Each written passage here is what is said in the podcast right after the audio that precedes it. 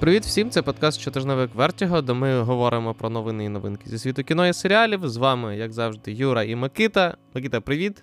Привіт. І ми сьогодні, минаючи трейлери, яких не було цього тижня, чи, по крайній мірі, не було цікавих, якщо чесно, нічого не можу згадати. Переходимо одразу до новин, новин, яким ми в одному з минулих випусків подкасту приділили достатньо часу. Саме е, мова йде про страйк е, гільдії сценаристів в Голлівуді. І Микита, давай, що там за новини? Е, Новина в тому, що голосування про уповноваження керівництва гільдії оголосити страйк завершилося, і завершилося воно тим, що майже 98% сценаристів підтримали таке рішення, і таким чином, якщо до 1 травня продюсери не узгодять нову колективну угоду, з 1 травня почнеться страйк, і цей страйк підтримують 98% сценаристів. Проголосували 79% е, усіх сценаристів, які мали право голосу, і це найбільша явка в історії гільдії. Тобто, скільки це виходить? 21% сценаристів плюс скільки там 2% з тих, які голосували, будуть працювати? Ні. Вони проти, але вони в меншості, тому, оскільки вони члени гільдії сценаристів, вони теж не будуть працювати. Угу. Наприклад, от е, попередній страйк 2007 року його підтримали тільки 90%, але не працювали всі 100%. Тільки 90%. Всього, всього, всього. всього лише 90%. Ну, порівняно з 90, е, тут 97,85% сценаристів підтримують страйк. Ну, подивимося, лишилося скільки? Тиждень. Тиждень, лишився. Подивимося, чи підуть е, сценаристи на локдаун, чи на lockout, точніше, чи буде це локаутний сезон серіалів, чи ні. Тут навіть не серіали, тут навіть це більше стосується. Першими впадуть лейт-шоу. Це перша жертва це так. буде. Потім підуть е, ефірні серіали, і тільки в останню чергу платформені. Ну тому, в принципі, 1 травня це не настільки критичний. Ну, це це складно, звичайно, буде лейтнайту, але не настільки, тому що зазвичай все-таки низький сезон влітку супроводжується реранами, зменшенням кількості серій і так далі. Тут будуть щось вигадувати або погодяться на умови сценаристів. Але поки поки сценаристи ще не закінчили роботу, Paramount Plus, наприклад, активно розвиває свою космічну, ні, не так, пул космічних франшиз. Ось так. По-перше, Алекс Курцман, який е, є головною людиною по стартреку в Paramount, заявив, що Стартрек починає свою другу фазу, і на цьому моменті я зрозумів, що вона трошки вже піднуджує від фаз в франшизах. Тому що він такий. Ми починаємо другу фазу, і я такий, ясно, я точно не приєднаюся до вас, хлопці, в найближчий час. Якщо там у вас вже друга фаза, то в мене немає часу на першу фазу і sorry. Що, Макіта? Що там в другій фазі буде? В другій фазі будуть фільми по стартреку, які будуть виходити одразу на Paramount+. Ми, здається, колись говорили, а якщо не говорили, то згадували, що Стартрек в кіно у нього дуже складна доля, особливо у четвертої частини, тому що не ясно взагалі, що це буде. Після третього фільму, буде який воно? зняв так, Джастін Лін. Е, четверту частину мав робити і знов-таки Джастін Лін, мав робити Ноа Гоулі, е, Тарантіно написав сценарій, теж хотів зняти якийсь стартрек. І в результаті, поки стартрек на великих екранах він в підвішеному стані, стартрек на Парамаунті, там виходять серіали. Власне, першим був Discovery, потім Пікард, потім анімаційний серіал Нижні палуби, потім от зараз виходить новий їхній флагман це е, Strange New Worlds, дивні нові світи. І відповідно е, наступною фазою буде. Повнометражні фільми, які виходитимуть одразу на Paramount+. Курсман хоче, щоб виходив один серіал раз на два роки. І перший з них називатиметься Секція 31, і в ньому до своєї ролі повернеться Мішель Єо. Причому як повідомляють інсайдери, Курцман хотів спочатку робити серіал, але потім подивився все завжди водночас і зрозумів, що е, у нього не вийде, скоріш за все, затягнути Єо в серіал, тому що вона після цього фільму він, він по-перше, вважав, що вона виграє Оскар, по-друге, стане актрисою е, не того масштабу, щоб витрачати багато своїх місяців на серіал, і тому він переорієнтував серіал у фільм, і фільм порівнюють як точніше описують як поєднання місії неможливої та вартових галактики. Ну, це цікаво, тому що ну, трилогія Стартреку в кіно це ж не те, що вона була провальною. Вона була цілком цілком хорошою. І з точки зору касових зборів, і з точки зору насправді самої історії було не знаю. Мені дуже дивно, що е, що в них настільки складнощі з е, продовженням. Там і в них і з третьою частиною тоді були проблеми, і її теж довго робили. І при тому, що і Кріс Пайн, і Закарі Квінто, і більшість е, людей висловлюються за те, щоб повернутися до своїх ролей. Все одно четверта частина вже давно в розробці, і про неї просто часом згадують. Знаєш, таке відчуття, ніби про неї згадують редактори стрічки новин, коли просто немає інших новин. І вони такі: хм, а що там, четвертий стратег досі в розробці? Да, ніби досі в розробці. Давайте дамо новину, що він досі в розробці. І от він, він от тоді винирює. Ну, мені здається, що ситуація, в якій опинився Стартрек, це наслідок неправильного. Ну, це мені здається. Я просто знов таки, я ніколи Стартрек не дивився. Тому зараз моя думка не як глядача Стартрека, а як людини, яка. Не дивилася Стартрек. Так. Коротше, Стартрек завжди був телефраншизою. І тому, коли його спробували перенести на великі екрани і поставити до нього такі вимоги, як до зоряних війн, мільярд касових зборів, то він до цих зборів не добрав. Ну, з очевидних причин, uh-huh. це не зоряні війни. А от коли його перенесли, повернули в його природну атмосферу, в світ телесеріалів, то він там почувається доволі комфортно. Йому нормально працювати з невеличкими за масштабом історіями, з лонгформ сторітелінгом, з епізодичними короткими епізодами, і відповідно щойно його повернули от в цю от атмосферу серіалів. Він одразу почувається там дуже комфортно. Він там е, розплоджує спін-оффи і відповідно навіть повнометражні. Тобто, як колись повнометражні стартреки були просто розгорнутими епізодами серіалів, тобто там були ті самі актори, що спочатку з'являлися в серіалах. Там були і цей Вільям Шатнер, і Леонард Німой. Е, Відповідно, тут так само, відповідно, Стартрек. Оце якби органічний шлях розвитку від серіалів до повнометражних фільмів. А от студійна спроба перетворити його на мега-супер космічну франшизу, вона е, якось не співвимірна з самою інтелектуальною власністю. Згоден, Микита, цілком слушна думка. Будемо продовжувати спостерігати за стартреком зі сторони, скажімо так. Продовжимо про Paramount і не зовсім про Star Trek, але ну майже тому, що в 99-му році вийшов фільм, який називався Galaxy Quest, який був пародією на Star Trek, який розповідав про акторів телесеріалу космічного, які потрапляють до інопланетян, які вирішують, які так вражені їхнім їхньою роботою на екрані, що е, просять допомогти з вирішенням власних проблем. Мені здається, що найбільше фільм цей відомий мемами з Аланом Рікманом в дивному парику. Ні, це це справді культово, ні, особливо ні, в Америці. Ні, це справді культово. Я маю на увазі, що поза якраз своїм. Поза своєю цільовою, скажімо так. Але так, там зіграли Алан Рікман, там зіграли Тім Аллен, там зіграла Сігурні Вівер і. І Сем Роквелл. І Сем Роквелл. Танцював? Я не пам'ятаю вже. Значить, значить не грав. Сема Роквелла така така е, е, оцінка його участі в фільмах. Причому Galaxy Quest намагалася перезапустити свого часу, але після е, смерті Алана Рікмана це пішло на на полицю, і тепер з полицією знов повернув Paramount Plus е, ідею і хоче зробити з Galaxy Quest ТВ-серіал. І це цікаво, тому що у Paramount одночасно буде і оригінальна франшиза Star Trek, і франшиза, яка пародіює Star Trek тобто Galaxy Quest. Розумієш, це як менеджер Елвіса, який продавав е, ці брелки Я ненавиджу Елвіса, щоб Елвіс зі своїх хейтерів теж е, збирав гроші. І тут те саме. Водночас і пародію показуємо, і оригінал. Абсолютно окешування на 100%. Цільова, причому одна й та сама. Одна, одна, абсолютно. Ті люди, ті люди, які вважають, що Стартрек зіпсувався, дивляться пародію на Стартрек. А ті, хто кажуть, що нарешті Стартрек такий, як був, е, дивляться Strange New Worlds. Продовжимо про старі франшизи, які перезапускаються. Lionsgate Television, які е, нещодавно взялися за Stars і намагаються з них зробити власну платформу, оголосили, що сутінки стануть серіалом. І з цього, е, в цьому, от, Микита, в мене е, через цю новину до тебе з'явилося питання.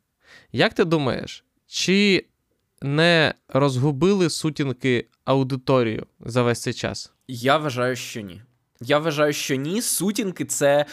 Хочемо ми того чи ні, але якщо подивитися на ту літературу, яка після них була популярною і досі виходить, як на цілий жанр ромфант або ромфент, романтична фантастика або романтичне фентезі, сутінки це один з найвпливовіших творів. Але Мені просто здається, що в в сутінок, як і в Поттері, аудиторія, яка читала, тобто навряд чи в них прибуває аудиторія. Я не знаю, якщо чесно, як в Поттера, чи прибуває аудиторія, але в сутінок, мені здається, так само. Просто вони вийшли в якому році це було? В 2007 чи 2008 році. В кінці в кінці нульових, так, вони виходили, і відповідно мені цікаво, чи з'явилася нова аудиторія, яка зацікавиться серіалом по сутінках, чи це буде по, по суті серіал для тих самих людей, які дивилися сутінки в кіно, а тепер виросли і.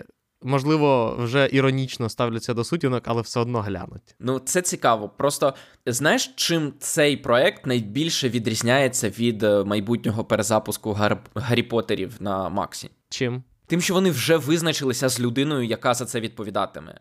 Макс оголосили все все, скільки сезонів буде, коли вони виходитимуть, про що вони розповідатимуть, але забули, що треба почати з людини, яка це робитиме. Тут навпаки, тут вже визначилися з людиною. Це буде Шнейд Дейлі. Вона працювала над вихованими вовками з Рідлі Скоттом, Вона працювала над холістичним детективним агентством Дірка Джентлі. Вона працювала на The Get Down База Лурмана на uh-huh. Netflix. І вона відповідатиме за цю франшизу, за цей серіал, і вона визначить, вона хоче перезнімати книжки, чи вона хоче писати нову історію в цьому всесвіті. Тобто, це мені здається. Логічніший підхід, тобто ми визначилися з людиною, погляду якої ми довіряємо, експертизі, якій ми довіряємо, і вона відповідальна, відповідно, як вона скаже, так і буде. А в Гаррі Поттерах це робиться от так, як Володар Перснів. Ми спочатку купили франшизу, а тепер будемо думати, що з нею робити. Як вийшов Володар Перснів, відомо. І відповідно, мені здається, що це принаймні якийсь е, природний процес е, розвитку інтелектуальної власності в серіал, а не зворотний. Я б з тобою погодився, якби не одне але. Тобто, якби в Ворнерів скажімо так, вони розглядали будь-які історії у всесвіті Гаррі Поттера і, умовно кажучи, орієнтувалися на якийсь Андор, то я з тобою згоден. Ну, І Андор е, яскравий приклад.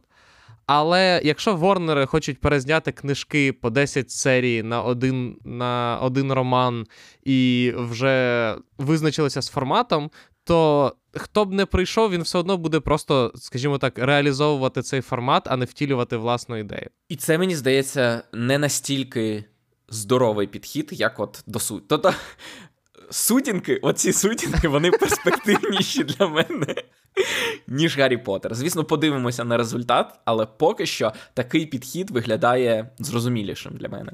Подивимося. Може, ти сказав, а потім вони через тиждень оголосять, що це буде перезйомка фільмів та й все. Так нехай, але принаймні це зважене рішення людини, яка це робитиме.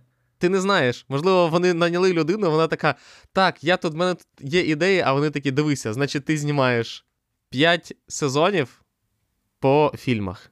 Чи я не знаю, чи по книжках, чи як там. А я не знаю навіть скільки там книжок. Ну, отож, отож. Е, ми ще не сказали про те, що, попри те, що ти сказав, що Lionsgate належить канал Stars, цей серіал невідомо на якому на якій платформі вийде, тому що вони хочуть спочатку його розробити, тобто презентувати, закастити, зробити, а вже потім шукати платформу і відповідного фінансиста. Від е, Paramount і Lionsgate перейдемо до е, Netflix, де брати Даффери розширюють спектр е, проєктів, з якими вони працюють. І е, тепер вони анонсували на минулому тижні, я нагадаю, вони анонсували анімацію по Всесвіту дивних див. А цього тижня вони анонсували новий серіал, який буде називатися The Borrow. Але вони його будуть тільки продюсувати. А шоуранерами там будуть Джефрі е, Аддіс і Віл Меттьюс, які робили один з найцікавіших для Микити серіалів минулого Нетфлікса Темний кристал. Так, вони працюватимуть над серіалом, як Юра сказав, Бороус. Він розповідатиме про мешканців будинку літніх людей у Нью-Мексико, які борються з якоюсь істотою з іншого світу, яка намагається вкрасти час, а час це якраз те, чого у літніх людей найменше залишається. Відповідно, це будуть як дивні дива, тільки навпаки. Тільки замість е, менших героїв це будуть старші герої.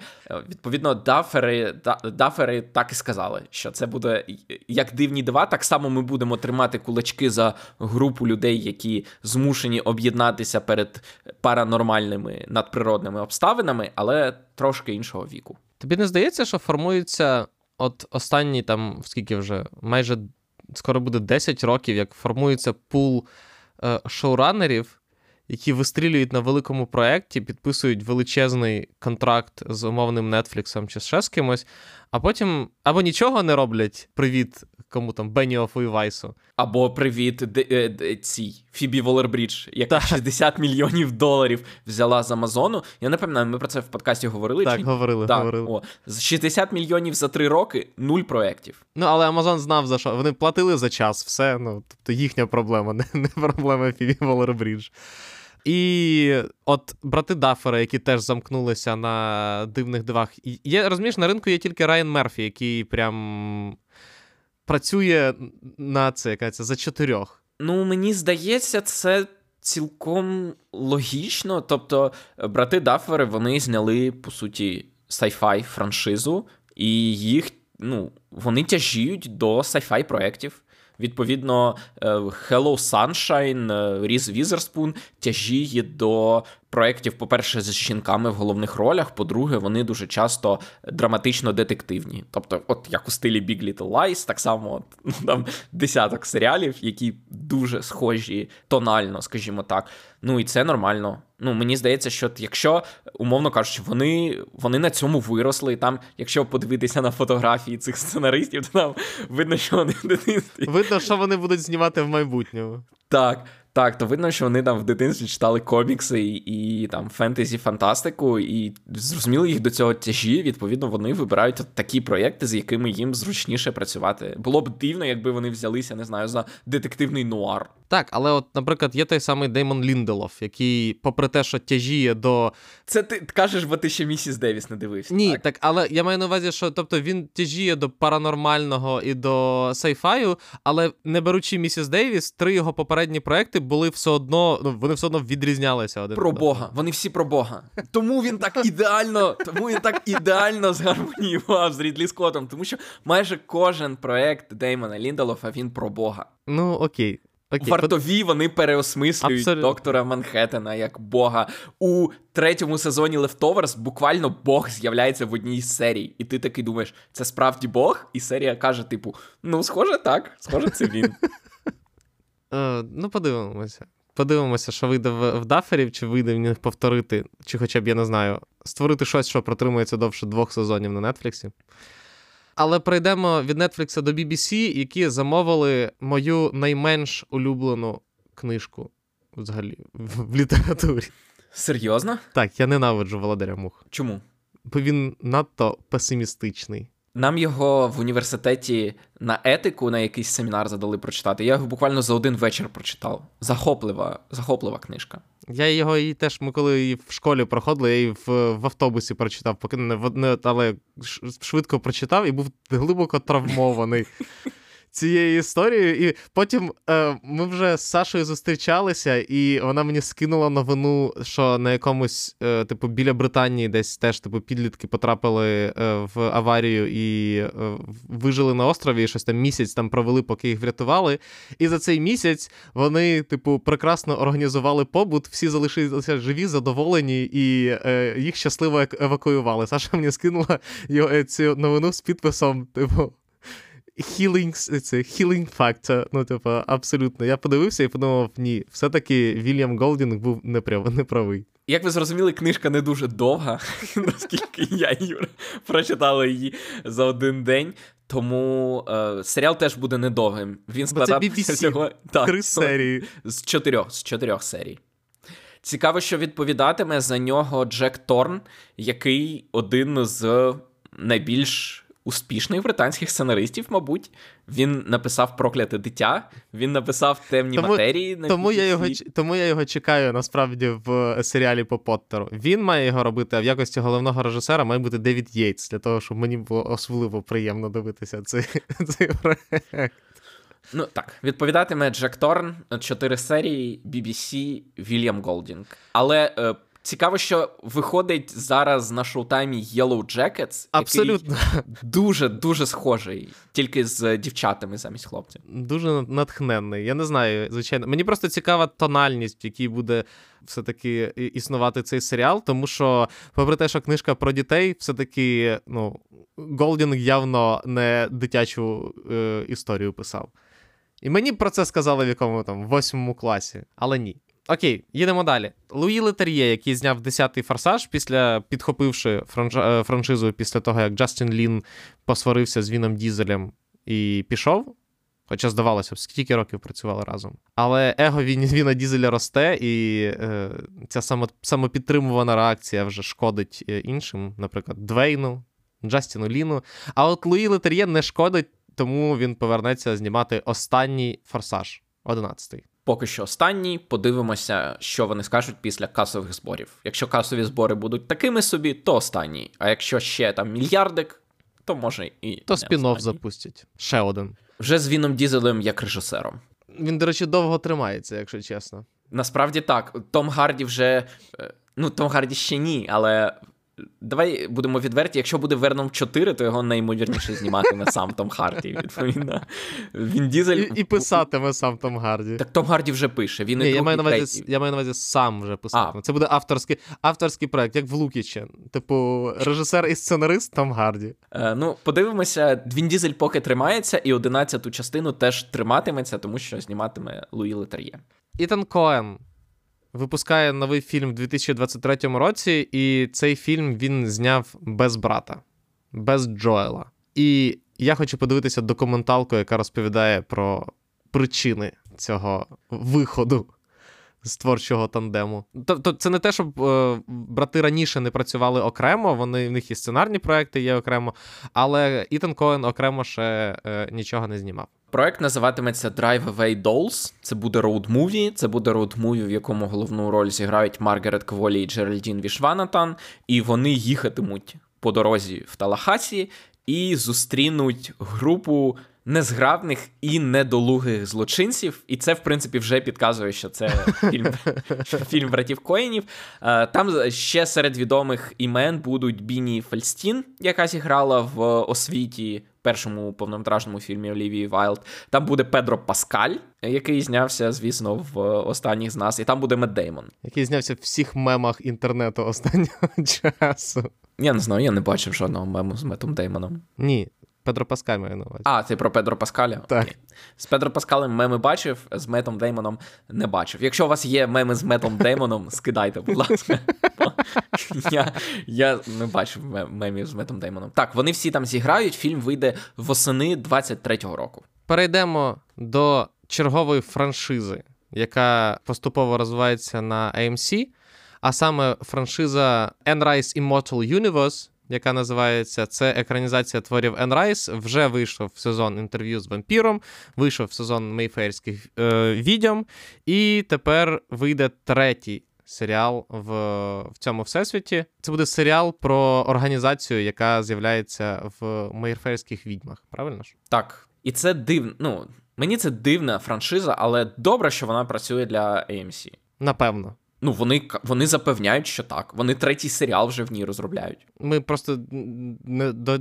Коротше, Голівуд це така штука, де вони розробляють, розробляють, а потім ми дізнаємося, що вони збанкрутували, і вони сподівалися, що fake it till you make it спрацює, але цього разу не спрацював. Ну, подивимося, відповідальним за проект є Джон Лі Генкок, який зробив е, невидиму сторону з Сандрою Булок. Такий сльозливий, сльозливу мелодраму про американського футболіста, і дрібниці з Джаредом Лето, Рамі Маликом і Дензелом Вашингтоном, який вийшов там роки два чи три тому.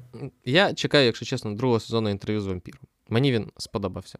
Перейдемо до не франшиз, але нових серіалів. На HBO з'явиться екранізація Брета Істона Еліса. І це не американський психопат. Що можна було б подумати, враховуючи останні, е, скажімо так, підходи HBO. Точніше, не. А, ні, це це Макс тоді мав би бути. От згадаємо мем There's the same picture. Типу, чим відрізняється HBO від Max? Поки що це одна й та сама картинка. Але так, ми говоримо про серіал Осколки The Shards, е, який буде заснований на одноіменному романі Брета Істона Еліса. Це псевдоавтобіографія, тобто він розповідає нібито про власну історію 17-літнього брета, але він туди вплітає серійних вбивць і загадкових однокласників, і світ розпусти, і сексу, і вечірок, і талановитого письменника, який намагається е, поєднати все, що навколо нього в якісь наративи. Тому це. Судячи з опису, це така собі ейфорія. Судячи з опису, Сем Левінсон вже думає, що проект його. Ну насправді, якщо ви читали американського психопата, то ви зрозумієте, що і давай так, якщо ви читали американського психопата, якщо ви читали матеріал Rolling Stone про те, як знімався серіал Ідол, то ви розумієте, що справді Сем Левінсон створений для цього проекту. Остання новина-новина на сьогодні це кінець епопеї з Вікторією Алонзо і її звільненням з Marvel Studios, і закінчилось воно так, як воно, в принципі, і мало закінчитися, і очікувалося закінчити. А саме Дісней заплатив їй е, неустойку і все. Багато мільйонів доларів, і все. Тепер жодних претензій до Діснея у неї так, немає. Так. Е, Перейдемо до рубрики, що продовжили, що скасували. Тут е, в нас цілий пул продовжень процедурників на е, ефірних каналах, а саме на ABC е, хорошого доктора продовжили на сьомий сезон. Микита, ти, як людина, яка дивилася хорошого доктора, наскільки це хаос? На 60% хаос. В тому плані, що там теж все медичне, там теж медицина. Але головний лікар він не ненавидить людей. Він просто аутист, він ненавидить різні речі. Але медичний детек... медичний детектив там залишається чи? Вони хірурги. Вони, якщо хаос це типу general practice, тобто він може діагностувати абсолютно всі хвороби, то це хірурги, і вони просто якби все, що там така детективно-медична складова, це вони намагаються з'ясувати, як там вирізати якусь Що саме вирізати? Так, щоб не зачепити ще щось. Але переважно це така більш е, більш персонажний процедурник. Це такий, знаєш, класичний класичний процедурник, де е, у персонажа на початку є якась проблема в особистому житті, а потім він під час роботи стикається з пацієнтом, у якого якась проблема, яка віддзеркалює або повторює його ідеї, і він наприкінці серії отримує якусь підказочку до свого особистого життя. Сьомий сезон. І е, чому, до речі, я е, згадав про Хауса, тому що е, шоуранером хорошого доктора є Девід Шор. Так, та сама людина, яка робила Хаус. Хауса. так. Е, На тому ж ABC продовжили ще два серіали. Перший це серіал Новачок, який е, продовжили на шостий сезон. Це серіал про це Копаганда про те, як. Про те, як Нейтан Філіон намагається після невдачі зі світлячком заробити собі на безбідну старість, і, в принципі, справляється успішно з цим. А, Але сам серіал розказує про те, як е, вже дорослий чоловік іде в, е, в поліцейську академію і, власне, є новачком там вже шість сезонів. Це знаєш, кар'єра Нейтана Філіона це він народився занадто рано для того, щоб бути супергероєм в Marvel і DC Universe, але саме вчасно для того, щоб зробити сотні мільйонів на процедурниках в ефірному телебаченні. Тому що у нього спочатку був Касл, який mm-hmm. пройшов скільки там 10 сезонів, чи багато коротше сезонів. І тепер достатньо. новачок. Скажімо так, достатньо сезонів. І тепер новачок, е, шостий шостий сезон це теж це теж багато. І на сьомий сезон продовжили е, станцію 19, яка є спін-оффом Анатомії Грей, яка є пожежним спін-оффом анатомії Грей, тому що на американському телебаченні процедурники зазвичай розходяться в три сторони. Це або може бути медичний е, процедурник, який отримує пожежний і поліцейський спін-офф, або поліцейський спін-офф, який отримує медичний і пожежний спін-офф, або пожежний серіал, який отримує медичний і поліцейський спін-офф. Тобто... Так, є ще судовий, я ні, не знаю, ти їх відносиш до поліцейських, чи це все-таки окремо? Ну так, да, в, в, в хорошого доктора, наприклад. Е, У нього юридичний спін-офф. Юридичний спін-офф, так. так. так. Тому що якщо е, хороший доктор це про лікаря-аутиста, то хороша юристка це про е, юристку з е, обсесивно-компульсивним розладом. Як у дефективного детектива Монка. Але працюєш, але ж працює. Працює, працює. Причому, що ще працює, це те, що пам'ятаєш, ми коли говорили про потенційний страйк сценаристів, ми казали, що зараз от з цими міні-кімнатами вже не можна зробити кар'єру як колись. І от оскільки пожежна станція 19 це той серіал, який виходить як колись на ефірному телебаченні, то його нова шоуранерка Зоанна Клек, вона прямо пройшла от ідеальну кар'єру. Тобто вона починала в першому сезоні як медична консультантка, тому що вона не сценаристка, вона лікар за професією. Uh-huh. Потім її підтягнули в сценарну кімнату, їй дали можливість проявити себе. Вона себе зарекомендувала не лише як медичний спеціаліст, але й як людина, яка вміє писати серії. І вона вже в попередньому сезоні була головною сценаристкою проєкту. А в цьому сезоні вона вже стала шоуранеркою. І це та кар'єра, про яку мріє, по суті, кожен сценарист, що у тебе є можливість працювати цілий рік, проявляти себе, і якщо ти заслуговуєш, то тебе переводять вище. А якщо ти працюєш в міні-кімнатах навіть на HBO, то ти там попрацював два тижні з Деймоном Лінделофом і кажеш: до побачення, я пішов. І все. Я, до речі, я не знаю. Лінделов, е, можливо, Лінделов любить працювати з повноцінною кімнатою. Там просто як як пощастить. Ти, ти, ти чув колись про випускників сценарних кімнат Лінделофа? Ну, давай так. Ти багато чув про випускників сценарних кімнат, окрім як е, сценарної кімнати Ріка і Морті? Так. Е, Ще сценарні кімнати Соркіна з ну, західного крила. Західне крило досі, розумієш, дає Голівуду нових сценаристів, а воно закінчилося 15 років тому. Я тобі скажу, що більше я просто закінчу твою думку на рахунок е, сходів кар'єрних е, в сценаристиці на ефірному телебаченні. Там є ще одна вища сходинка. Коли ти шоуранер, а потім ти стаєш продюсером франшизи, яку ти запустив, тому що пішли спін-оффи твоїх, е, твого серіалу, який ти робиш. розумієш? Там все чітко. Ти можеш дорости до е, людини, яка замахується на е, славу Діка Вульфа. На ефірному телебаченні все зрозуміло, на стрімінгах все точно так само зрозуміло. Disney Plus скасував е, скарб нації, серіал, який вони випустили, де не було Ніколаса Кейджа, відповідно, кому він був потрібен.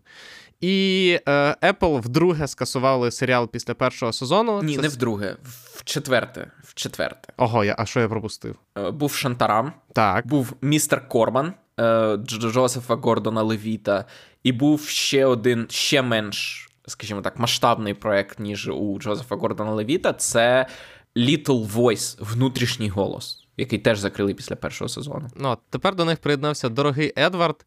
Е, І воно і не дивно, враховуючи, що критики, е, подивившись перший сезон, сказали, що це страждання, страждання і ще раз страждання. І я так розумію, зараз, схоже, немає запиту на такі серіали. З цілком зрозумілих причин. Абсолютно. Е, Перейдемо до новин кастингу. Перша новина кастингу це те, що Джуно Темпл приєдналася до нового Венома. Невідомо, кого вона зіграє, але Джуно Темпл це ви могли її бачити в серіалі Тед Лассо. Вона грає Кілі Кілі Джонс. Так. Ворнери тим часом купили проект, перспективний проект шпигунського трилера, який називається Мод проти мод, де в головних ролях зіграють Анджеліна Джолі і Холі Беррі. Так, це частина нового плану Warner Brothers, де вони беруть проекти з зірками, тому що прийшов Девід Заслав і каже. Я хочу знати людей, які знімаються в наших фільмах, і тому вони, от Анджеліна Джолі, Холі Беррі згодні. І тому там перед кадром відомі обличчя, власне, Джолі і Беррі, а за кадром менш відомі обличчя, тому що сценарій написав е, Скотт Мозер, а режисеркою буде Розан Лін, і це не ті. Мають не звідкись братися, Микита, нові імена ж. Згоден. І не всі ж вони мають братися з сценарної кімнати Ріка і Морті. Так. Або з, зі співпраці зі студією А24. Так. Продовжимо. Сет Роген, Кіану Рівс і Азіз Ансарі зіграють в фільмі Азіза Ансарі. Який зніме Азіз Ансарі і, І напише напише. Азіз. Якщо вам подобається Азіз Ансарі, то це проект для вас. А якщо вам подобаються мультики для дорослих, то є проект і для вас. Це Animal Friends, е, який зніматиме продюсерська компанія Legendary, і який поки не зрозуміло до якої студії піде, але з таким кастом, я думаю, він швидко знайде собі продюсера, студію я маю на увазі, яка його випустить, тому що це фільм Animal Friends, і в- він поєднуватиме як анімовані анімованих персонажів, так і живих справжніх акторів live action, і в ньому зіграють Райан Рейнольдс, Джейсон Момоа, Вінс Вон і Обрі Плаза. Але поки не ясно, хто з них озвучить персонажів, а хто з них справді з'явиться у фільмі перед камерою. Йдемо далі. На тижні стався неочікуваний reunion Чака Лорі і Чарлі Шина. Більш неочікуваний reunion це міг бути тільки reunion Дена Гармона і Чеві Чейза, тому що на зйомках два з половиною людини, які робив Чак Ло- Так, Two and a Half Men, та два з половиною чоловіки, який робив Чак Лорі, де е, головну роль грав Чарлі Шин. Вони посварилися настільки, що Чак Лорі випер е, Чарлі Шина з проекта, який був для нього, ну точніше, в якому він був головним е, героєм. А тут. Е, Вони будуть співпрацювати в новому серіалі е, Чака Лорі, який він зробить для Макс, який називається How to be a Bookie, де головну роль зіграє Себастьян Маніскало, і одну з другорядних ролей зіграє Чарлі Шин. Інша новина кастингу це те, що Бенедікт Камбербетч знайшов собі новий серіал.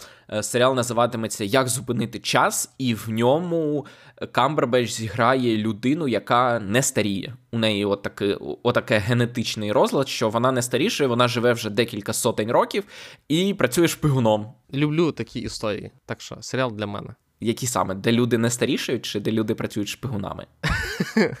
Обидва варіанти, тому Бо якщо тобі подобаються історії про людей, які працюють шпигунами, то Юра, зараз ти живеш в топовий час. ні, я про, про людей, які живуть протягом багатьох історичних е, епох. Ідемо далі. Джеймс Макевой повертається в Блумхаус. Е, він зіграв в новому фільмі, який називається Speak No Evil. І е, чого ми, власне, чому повертається? Тому що Блумхаус робив е, Спліт і Глас е, Найта Ш'ямалана. А тепер, власне, е, продюсерська компанія перезапускає датський психологічний горор, який називався Ризикни. Гештерн. Я не знаю. Хай буде Гештерн. Виправіть мене в коментарях, якщо я, якщо я був неправий, я визнаю цю помилку.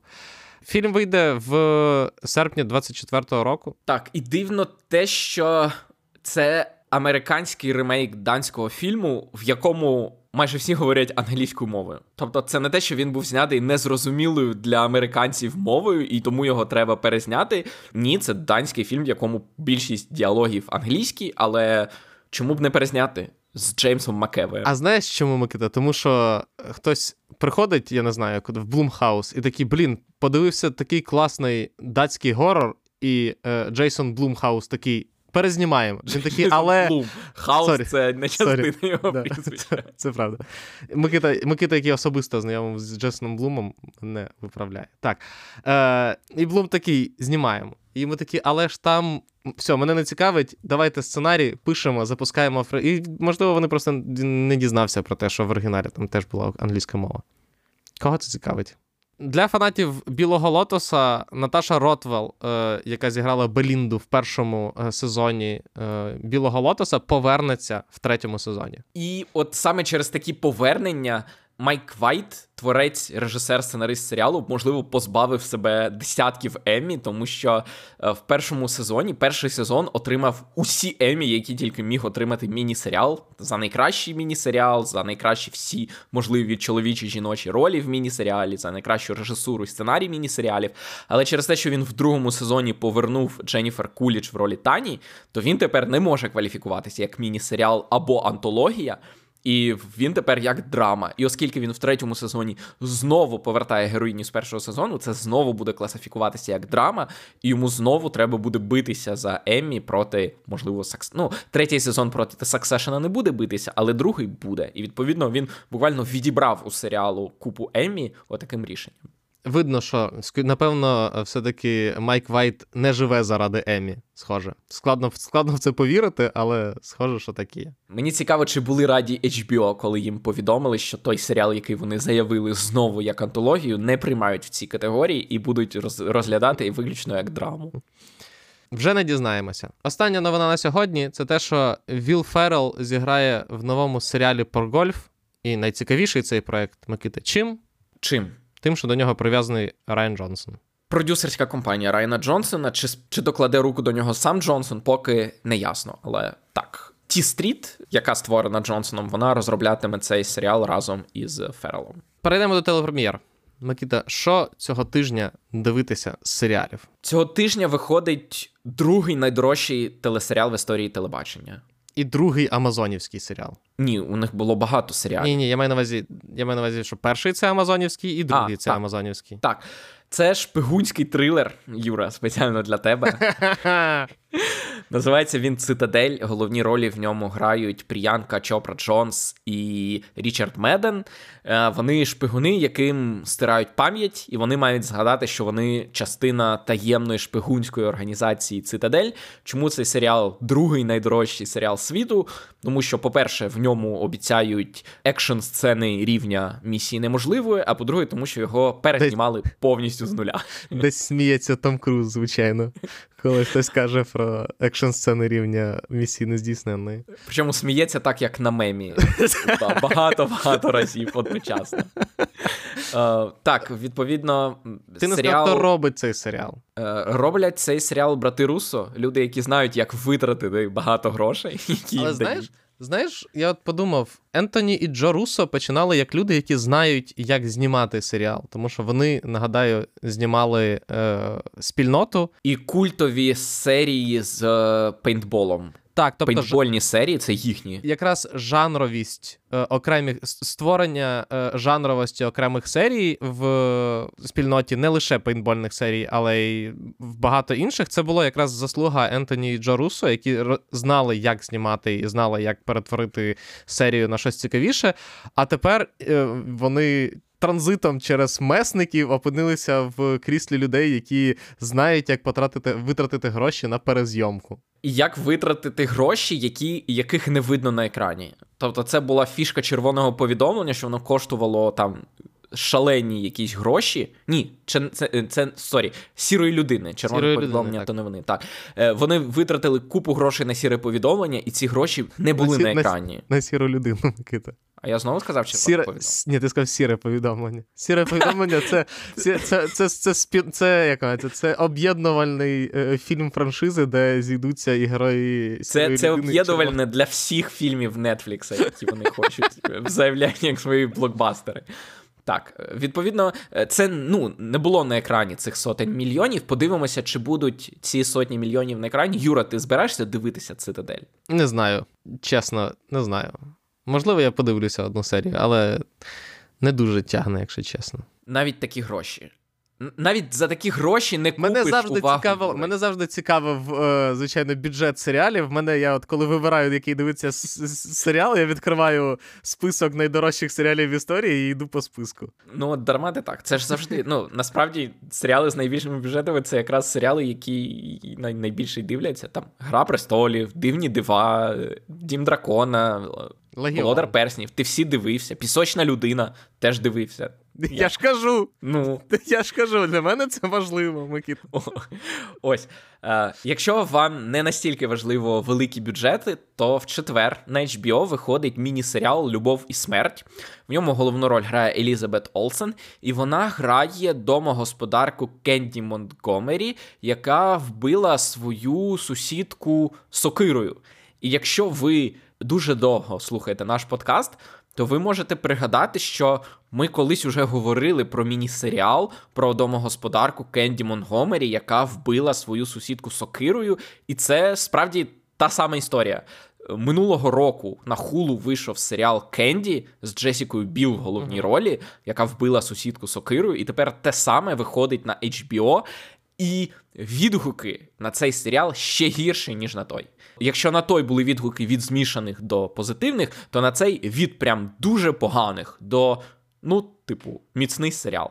Е, цей серіал зняв е, Девід і Келлі. Це один з найпродуктивніших сценаристів взагалі на американському телебаченні. Він завжди щось знімає. Він е, з того, що ви могли бачити, він зняв власне велику маленьку брехню, про яку ми згадували. Він зняв The Undoing, теж для HBO, і це теж для HBO, але от крім е, крім Елізабет Олсен в головній ролі, фактично нічого не відзначають. Кажуть, що дивитися не варто, але якщо вас цікавить ця ідея, як за американською такою ідилією приміського життя ховається вбивство з сокирою, то це серіал для вас. Якщо ви пам'ятаєте такий серіал на Нетфліксі, який називався Ласун або Sweet Tooth, який е, під час коронавірусу став прям великим хітом то в четвер виходить другий сезон. І як ти думаєш, Микита, закриють його після другого От, сезону? Я тільки хотів тебе сказати, чи буде це нове поповнення серіалів Netflix, які виходять з другим сезоном і одразу закриваються, бо їх Причому, знаєш, знаєш, що найдивніше? Той факт, що от якраз, якщо попередні попередні штуки, це б там, наприклад, ті самі Вінкс, там, умовно кажучи, чи Warrior Nun, це серіали, які особливо не отримали якогось розголосу в коли виходив перший сезон, і дивно, що вони були продовжені на другий сезон, і, власне, ну не дивно, що там Netflix, точніше, дивно, що він їх не закрив посеред, але окей. З Sweet Tooth це дуже дивно, тому що е, це екранізація дуже крутого коміксу. Перший сезон дійсно був, ну, отримав дуже багато уваги. І дуже дивно, що Netflix якось ну, фактично самостійно засунули його кудись в свою бібліотеку, не піарили, не, я особливо не бачив взагалі жодних е, спроб його якось витягнути на, назовні. Ти про перший сезон чи про другий? Про другий. Я маю на увазі саме про рекламну кампанію, маркетинг. Абсолютно, абсолютно. Він виходить. от по-тихому, по-тихому. Тобто, якщо ви дивилися перший сезон, то відпишіть, чи Netflix вам його запропонує другий чи ні. Тому що були випадки, коли люди дивилися перший сезон якогось серіалу, а коли виходив другий сезон, то Netflix навіть не пропонував їм його, типу, як. Спеціально для вас. Такі, ну, все одно не будуть дивитися. Просто фокус групи глянули такі, та це не буде нікому цікаво. Все. Якщо ж вас цікавлять дорослі історії, то на Paramount Plus виходить серіальна екранізація фільму 87-го року Фатальний потяг. Е, Тоді Поїзд. 70... М? Поїзд. Ні, це якраз фатальний потяг, тобто Fatal Attraction. У 87-му році головні ролі там зіграли Майкл Дуглас і Глен Клоуз. А тепер це замість Майкла Дугласа Ден Галагер, а замість Глен Клоуз Лізі Каплан зіграє фатальну жінку, яка, скажімо так, вклинюється у шлюб головного героя. Перейдемо до кінопрем'єр. Якщо ви хочете глянути щось на стрімінгах, то в Україні вас цього не вийде. Якщо ви слухаєте нас поза Україною, то на Disney Plus виходить Пітер Пен і Венді, чергова спроба Діснея реанімувати франшизу Пітера Пена, е, яка була насправді дуже дивно.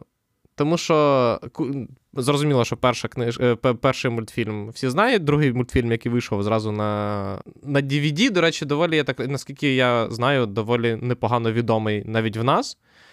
Потім був е, Гак з Робіном Вільямсом.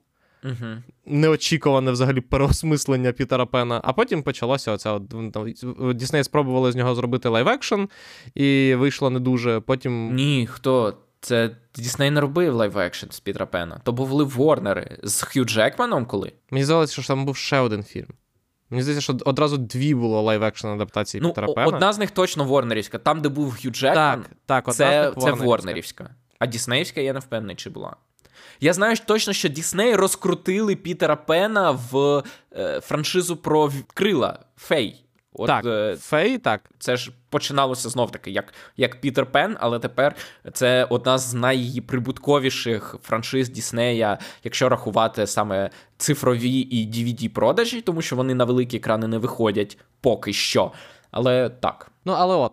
Тепер на Діснеї є ще й ще од... є своя точно live-action адаптація Пітера Пена, і якщо вам цікаво, і вас є Але Disney+. цікаво, що за неї повністю відповідальний Девід Ловері, який зробив історію примари, який зробив дракона Піта і який зробив е, легенду про зеленого лицаря. Він написав сценарій і він зняв цього Пітера Пена, і це піде. Ну, це дивно. Тобто, ти береш відомого артхаусного Але в нього вже був дракон, але, але в нього вже був дракон Піта. І що? Тобто це теж діснеївська сімейна історія. Ну так, тобто це от режисер, який знімає або артхаус, або Дісней. І от вони замість того, щоб використати його реноме як вправного постановника проєктів, вони його запхнули його новий серіал, фільм, точніше, на Disney+. Треба ж чимось рекламувати Disney+. Ну, я не знаю, виглядає він погано, і той факт, що на нього немає поки що рецензій, це теж тривожний дзвіночок. Перейдемо до кінопрокату. До мається на увазі кінотеатрального прокату. Цього тижня в українських кінотеатрах завдяки нашим ЗСУ виходять усі страхи Бо Аріастера. Фільм, який отримав надзвичайно суперечливі відгуки критиків від це найкращий фільм 21-го століття до Це найгірший фільм 21 століття. ну я не впевнений, що були прям такі відгуки, але до дуже дуже негативних. Так, більшість ролей в фільмі зіграв Гоакін Фенікс. Трейлер виглядав дико. Ідіть, дивіться, якщо любите Аріастера, але не чекайте Мідсомера чи спадковості. Hereditary. Хередітарі, так. Далі, якщо вам цікава кар'єра Крістофа Вальца. Крістофа Вальца, так, яка дивним чином пішла в незрозумілому напрямку, то вас чекає е, фільм Магічні двері, який виглядає як спроба студіоканалу зняти чергову о, фантастичну історію. Так, трошки є такий вайб британської магії. Я е, не знаю, якщо це не стільки Гаррі Поттер, скільки там якийсь Локвуд і або там Бартімеус, тобто така е, бюрократична магія. Розумієш, у, у британців чомусь е, у них магія завжди з присмаком якихось е, піджачків, офісних працівників і так далі. І тому так, це історія, в принципі, магічно-фантазійна, але е, в центрі корпорація. Ідемо далі. Якщо вам сподобалася е, Коза Ностра Мама їде з Ірмою Вітовською, то на вас чекає Американська версія. американська версія, так яка називається Мафія Мама, де замість е, Ірми Вітонської е, е, Ірми Вітовської Тоні Колет. Е, Примітно, що якщо вам подобаються сутінки, то режисерка сутінок Кетрін Хардвік якраз і зняла цей, цей фільм. Режисерка перших сутінок, Так, перших сутінок. найкращих. З точки зору режисури. Про це насправді е, більше може розказати Саша, тому що це її думка, але насправді перші сутінки відрізняються від всього, що взагалі відбувалося після цього, тим, що вони зняті як дуже така жорстка, ну мається з точки зору саме стилізації е, інді е, картина. З дуже холодним пофарбованим, з дуже холодною картинкою, і Кетрін Хардвік там дуже сильно вплинула на, на візуальний стиль.